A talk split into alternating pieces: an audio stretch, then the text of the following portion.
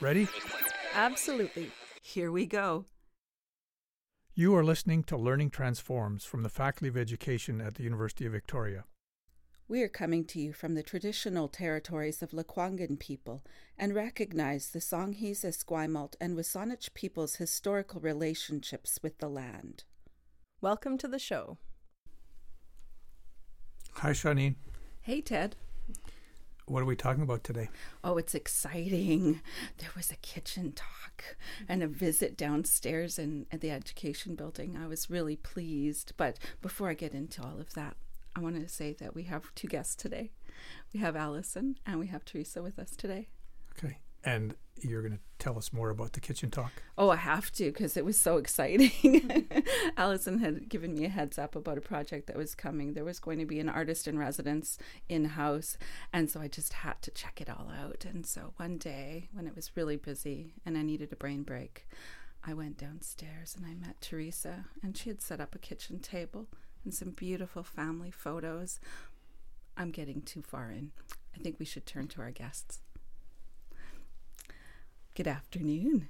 Hello. Hello. Good to see you both. Would you mind uh, talking a little bit about your roles, um, who you are and your roles? Yeah. That would be great. Thanks. Uh, I'm Allison Shields, uh, and I'm an assistant professor uh, in art education um, in the Faculty of Education here at UVic.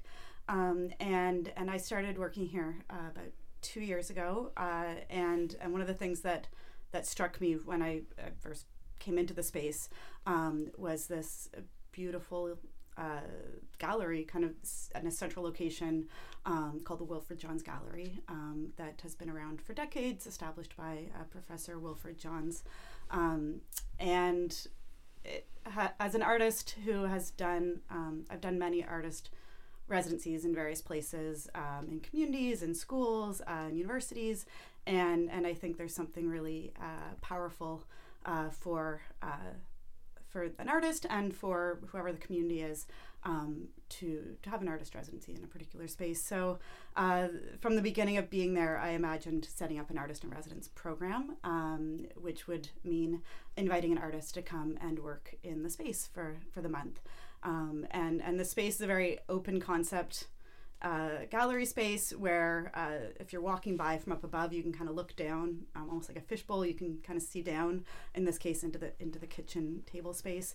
Um, and we have over a thousand students um, from across the whole university, uh, faculty of education students, and um, and undergrads from across the whole university uh, coming through uh, through into the gallery uh, throughout each year.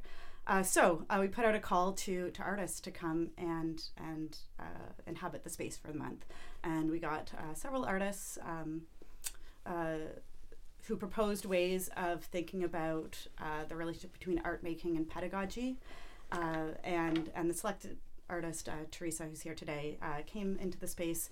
Um, and set up a kitchen table for the month and engaged with faculty and students within the space. Fantastic. Teresa, can you tell us a little bit about who you are and where you're from? Sure. Uh, shanti shanti. I am a member of the White River First Nation of Beaver Creek, Yukon, and I am the inaugural artist for uh, the art education department in the Wilfred A. Johns Gallery, um, where I spent a month in uh, residence and focused on my work and set up. Um, a space that I wanted to explore about Indigenous pedagogy and whether or not that can work in a setting like the university. So that's kind of um, a little bit of the background of where I come from, but I'm a full time artist and uh, independent curator. So for the last year and a half, I've been focusing on solely art um, and curating art, and I have a degree in anthropology from the University of Victoria. Graduated in 2014. Mm-hmm. Excellent. Well, when we walked into the space, uh, I looked over the fishbowl, and what I saw was uh, a very inviting um, environment. Can you describe uh, what you created in the space, in the gallery space? Mm-hmm.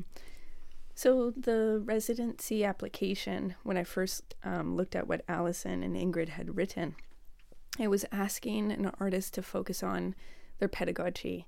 So, how do artists learn? Um, how do they teach? Um, and how can that fit into the context of the university? So, like I said, I'm I have a background in anthropology, but I don't have um, any academic training in art. Uh, so no art history major, no fine arts degree, nothing like that. Um, so self-taught artist, um, but I was taught by my grandma um, in my community. So kind of wanted to echo the ways that I actually learned how to do art in the space, and she taught me at a kitchen table. So I had to mimic that um, into the space. It wasn't exactly how my grandma's house looks or anything like that, but one wall of the gallery was filled with family photos, and that's to echo a part of my grandma's house uh, where she does have family photos, floor to ceiling, um, everywhere. And it was kind of a way that she was able to teach me about my family. So, you know, referencing a great grandparent or something like that, there was always a photo to kind of relate to instead of just a name. So I wanted to put that into the space so people knew where I was coming from. And if I was telling stories about those people, I would be able to reference them on the wall. Um, but the main space that I kind of created was that kitchen table where I invited people to come and sit with me. Um, the kitchen table, yeah, you know, at a just basic table with a tablecloth. Um, but I had beads all over the space, um, thread needles, uh, scissors, things like that to really invite people uh, to come and sit with me while I'm actually doing beadwork and to be taught that way. So that's kind of how I set it up. Um, I also had a wall um, in the space that had questions, uh, which were focused on um, the questions that I came with to the space and hoping that people would engage with me. Um, and then uh, the wall that was kind of right behind me when I was sitting at the kitchen table was blank at first. Um, and that I had like a little clothes hanger basically um, going across that wall, and it was all about um, the anticipation of having people complete work or work in progress to be displayed up on the wall throughout the residency. And it, I'll get to it later, but it it, it worked. See, that's the part that was so exciting to see that kitchen table, to see those photos. Oh, it really took me back home. My my grandparents had the photos all the way up to the ceiling, and all the space on the wall was covered. So that's what drew me in. Allison, I think if I'm correct, I, I, think this is part of a bigger project that mm-hmm. you're doing. This residence that mm-hmm. Teresa did here is part of a larger study that you have some funding to do around artists and residents and community yeah. engagement and so on. Can you talk a little bit about that? Yeah. Um, so, kind of all of my all of my research um, throughout the last decade uh, is largely about. Um, I'd say if I could kind of bring together a common thread, it's kind of looking at how art um, can transform space. Um, and I've investigated that in a variety of ways, uh, interviewing artists in studios. Uh, I've made paintings of studios. Um, I've been an artist in residence, uh, as I said, in various locations um, where I got to experience as an artist uh, what that means to, to be in, in a different space of learning and making. Uh, so, so those questions have always uh, been with me for the last decade. Um, but uh, since being at, at UVic and, and seeing the space that has so much potential, uh, it really uh, kind of firmed up uh, a research direction related to artist and residencies here at UVic. Um, and so I would say my, my research questions are, are related to two kind of interconnected streams one related to investigating artistic research or research creation as it relates to pedagogy um, and a lot of that uh, comes with, with talking to the artist and seeing what, what they create. Uh, it's, it's interesting because while I had my own research questions, uh, what was really uh, compelling and interesting with, with Teresa is that she also came in with her own research uh, questions and inquiry questions. Uh, so neither of us kind of knew the answers or what was going to happen. so that's the one one part of the research is really looking at, at what is created within this space. Um, and then the second uh, kind of part of that research is looking at the impact on uh, faculty and students and the community in general. Uh, so this was the pilot study, and uh, the hope is to uh, have an artist in residence uh, each term for the next couple of years to investigate uh, those questions, and and with each one, uh, putting out a pretty open call uh, for however an artist imagines engaging with pedagogy through art making, um, and also thinking about what that artist can bring uh, that extends and deepens or challenges uh, or disrupts uh, uh, what students are already learning and, getting uh, here at, at UVic. Um, so I'm looking forward to seeing how this unfolds over the next couple years, and um, and I really am thankful to, for Teresa, kind of uh, breaking us in with this inaugural uh, residency, and, and so much came of it, and, and so many new questions have emerged uh, moving forward with it. I think it was really interesting for me as an Indigenous person to recognize something from back home in that space. And so your uh, work to indigenize that physical mm-hmm. space, it resonated for me. Mm-hmm. But I'm curious, how did uh, teacher education students respond? Uh, so, so uh, probably Teresa can kind of give a, a, different view than I, than I will because I think what was um, kind of really nice about it was that uh, you know they're they're used to interacting with their professors, um, and then here they got to interact and have different conversations that they could with with artists. So we're probably getting two different views of this. Um, but uh, I've talked to a lot of um, our teacher education students and faculty. Uh, we have uh, two groups of students: the elementary uh, teacher education students and uh, and the secondary teacher education students. And, and I think that they both kind of got very different things from it. Um, I talked with our professor who teaches the secondary cohort uh, today, and, and they took an inquiry approach to working with her as well. So uh, rather than um, rather than have uh, kind of Teresa come in and say, This is what I want to happen, or, or the professor saying, This is what I want to happen. Uh, she actually went to the students and say, What, what do you want to learn through this experience? Um, and so they uh, each kind of took their own approach to working with her, uh, coming in and, and, beading, having conversations about the bigger questions related to pedagogy. Uh, from talking with this professor, and I'll follow up with, with the students, um, a, a common theme that came up a lot had to do with time um, and and kind of thinking about kind of the the structuring of time, um, particularly around uh, particular objectives uh, or, or, measurable objectives, and kind of really thinking uh, both for themselves as university students, but also what they want to bring to their classrooms, um, how to kind of think about the learning that happens in these um, perhaps non-quantifiable or, or not uh, ways that aren't measurable, um, and what happens when we kind of give up uh, just spend time uh, in conversation and in making um, and what emerges through that. So I think for, for the, the secondary students, um, that was a really valuable experience. Um, and uh, I've also talked with, with some of the elementary teachers, um, largely individually because they were much larger classes.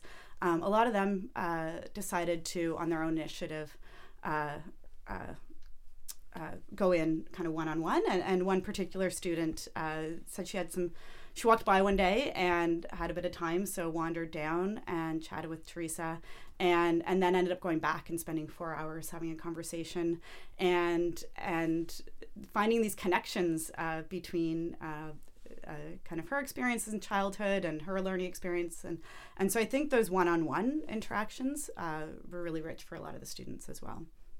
Mm-hmm. So from my perspective, we had kind of we had two different types of interactions uh, throughout the month. One was scheduled classes coming into the space. I never went to a classroom. I didn't want to go into a classroom because I talk differently when I'm in a di- in a different space.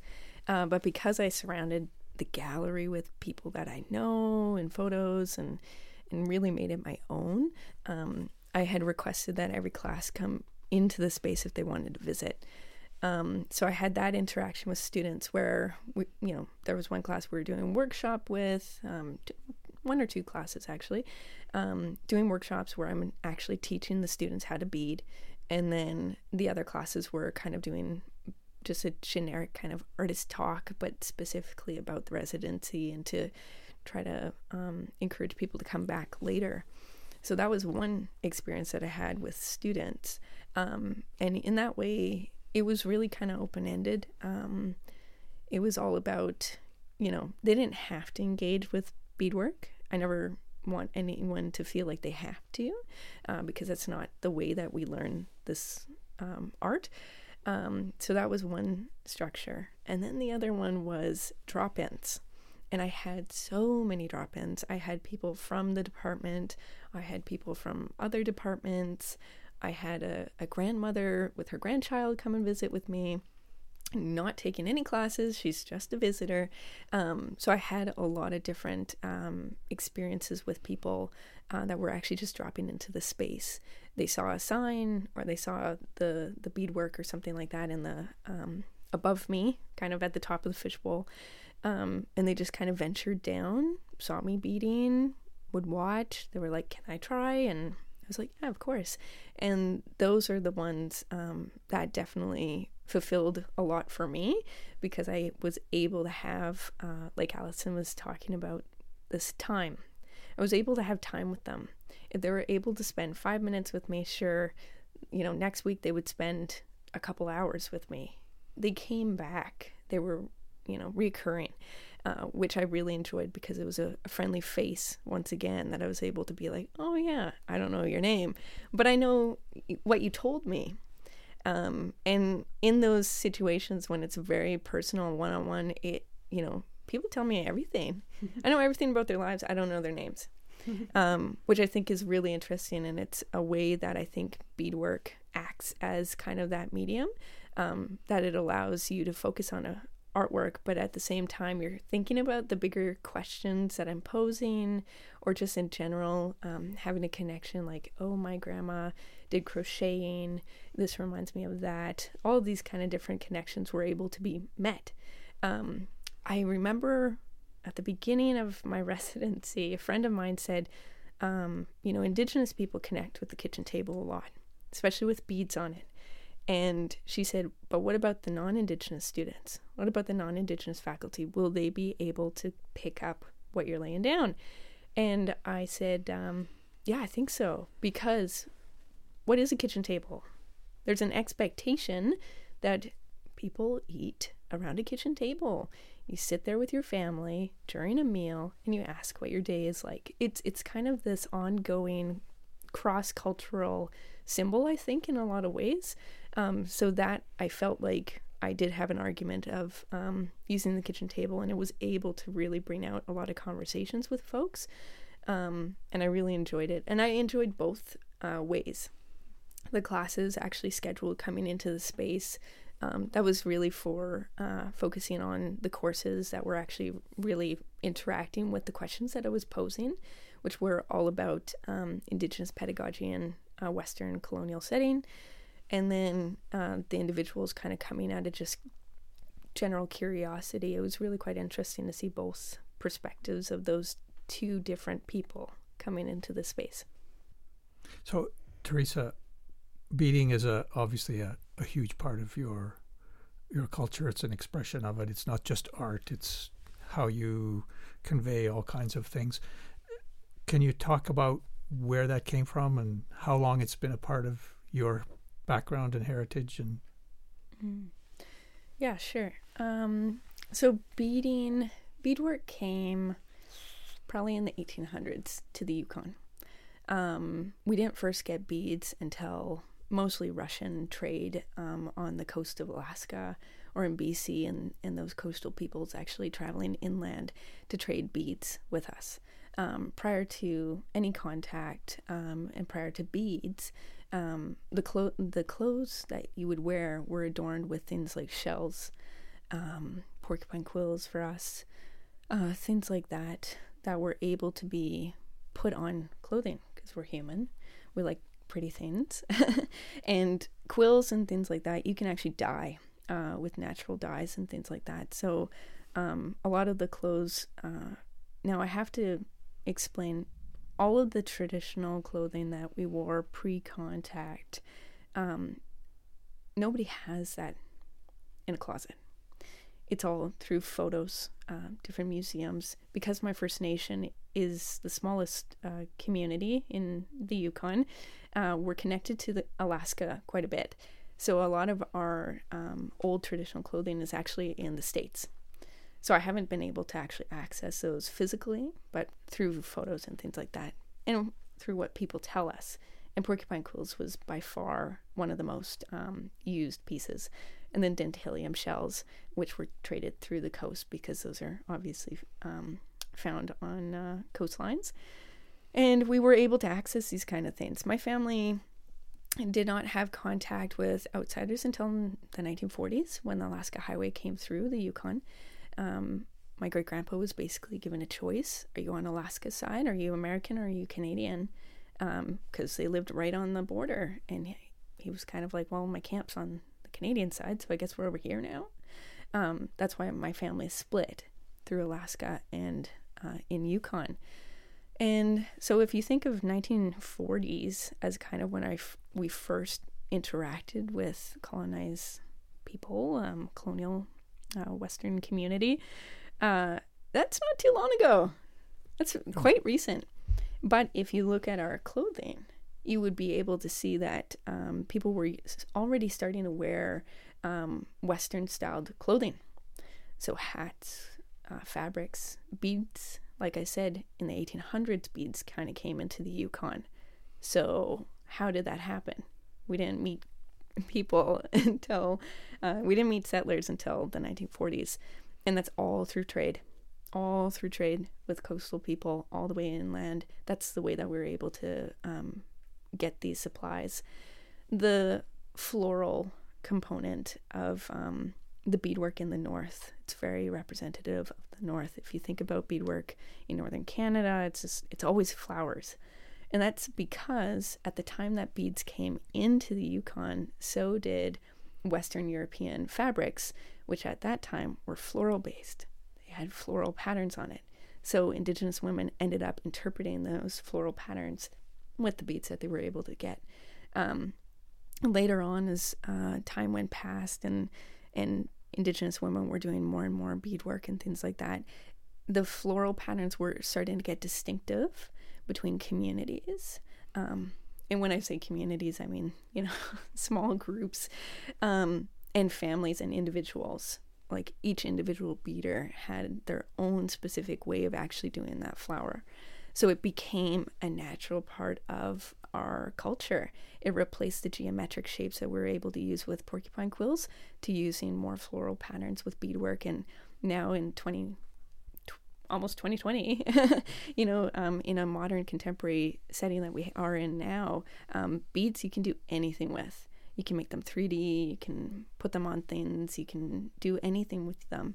Um, and you really see a lot of indigenous artists starting to play around with beads and moving further away from those traditional kind of styles, still keeping them there and the and the skills that come with it, but ultimately really pushing the mold, which I'm very excited about. That's fascinating. Mm-hmm. So the the beads were a, a, a trade good. Mm-hmm. So in order for your ancestors to get the beads, what would what were they exchanging for the for the beads? Was it goodness, probably furs, furs. yeah, anything. Mm. Um, you know, we have different. There's different animals uh, between the coast and inland Yukon. Uh, you know, it's pretty rare to find a cedar tree up in our area, so we're always looking to the coast for those kind of things. We have birch. We relied mostly on birch. Um, my family's known as um, using a lot of. There's still a lot of people making birch bark baskets. They just uh, the community just made a birch bark canoe for the first time since like the 1980s. So we're like all excited and things like that. So there's different um, resources that we have in the Yukon versus the coast, and you know, vice versa.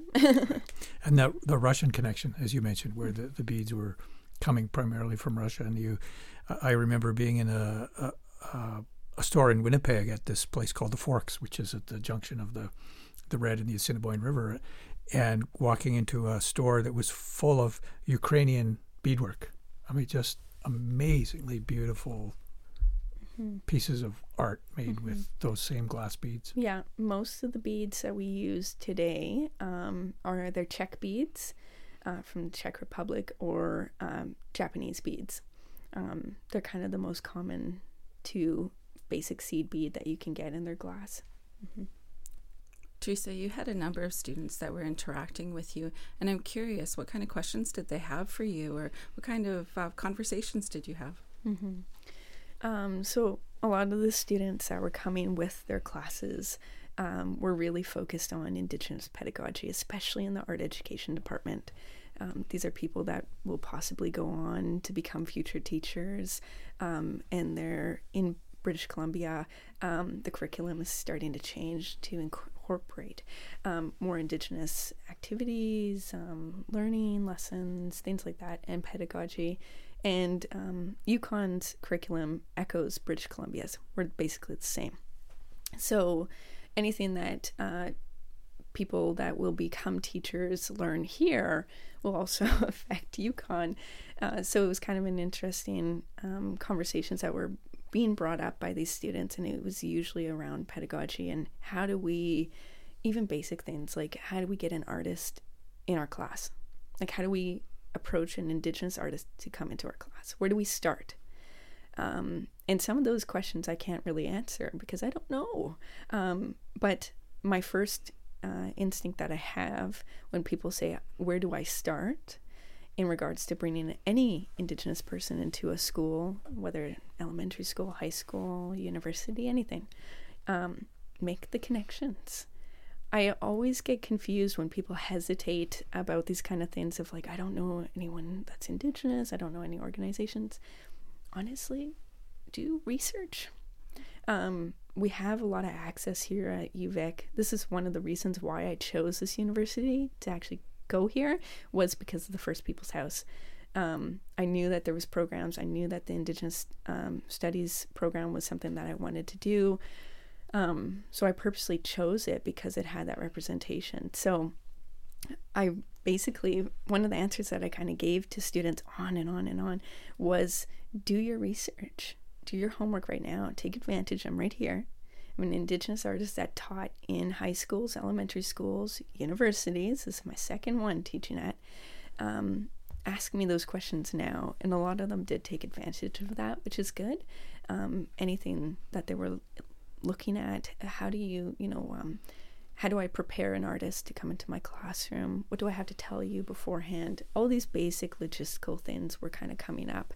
Um, so that was definitely something that I noticed in this department, especially. Uh, if I was an artist without that background, I would have difficulty. But I'm happy I did have that background because it was able to provide some kind of feedback. Um, other things that we ended up talking about was uh, there was a lot of people that kind of came to me and they were in the classes, maybe they were individuals that had, um, you know, interest in art, whether they had a degree before or not, they had an interest in art, but they didn't know what the next step was going to be. So there were, you know, conversations about um, what do I do as a coming out of you know university, coming out of high school, um, and I want to be a full time artist. What do I do?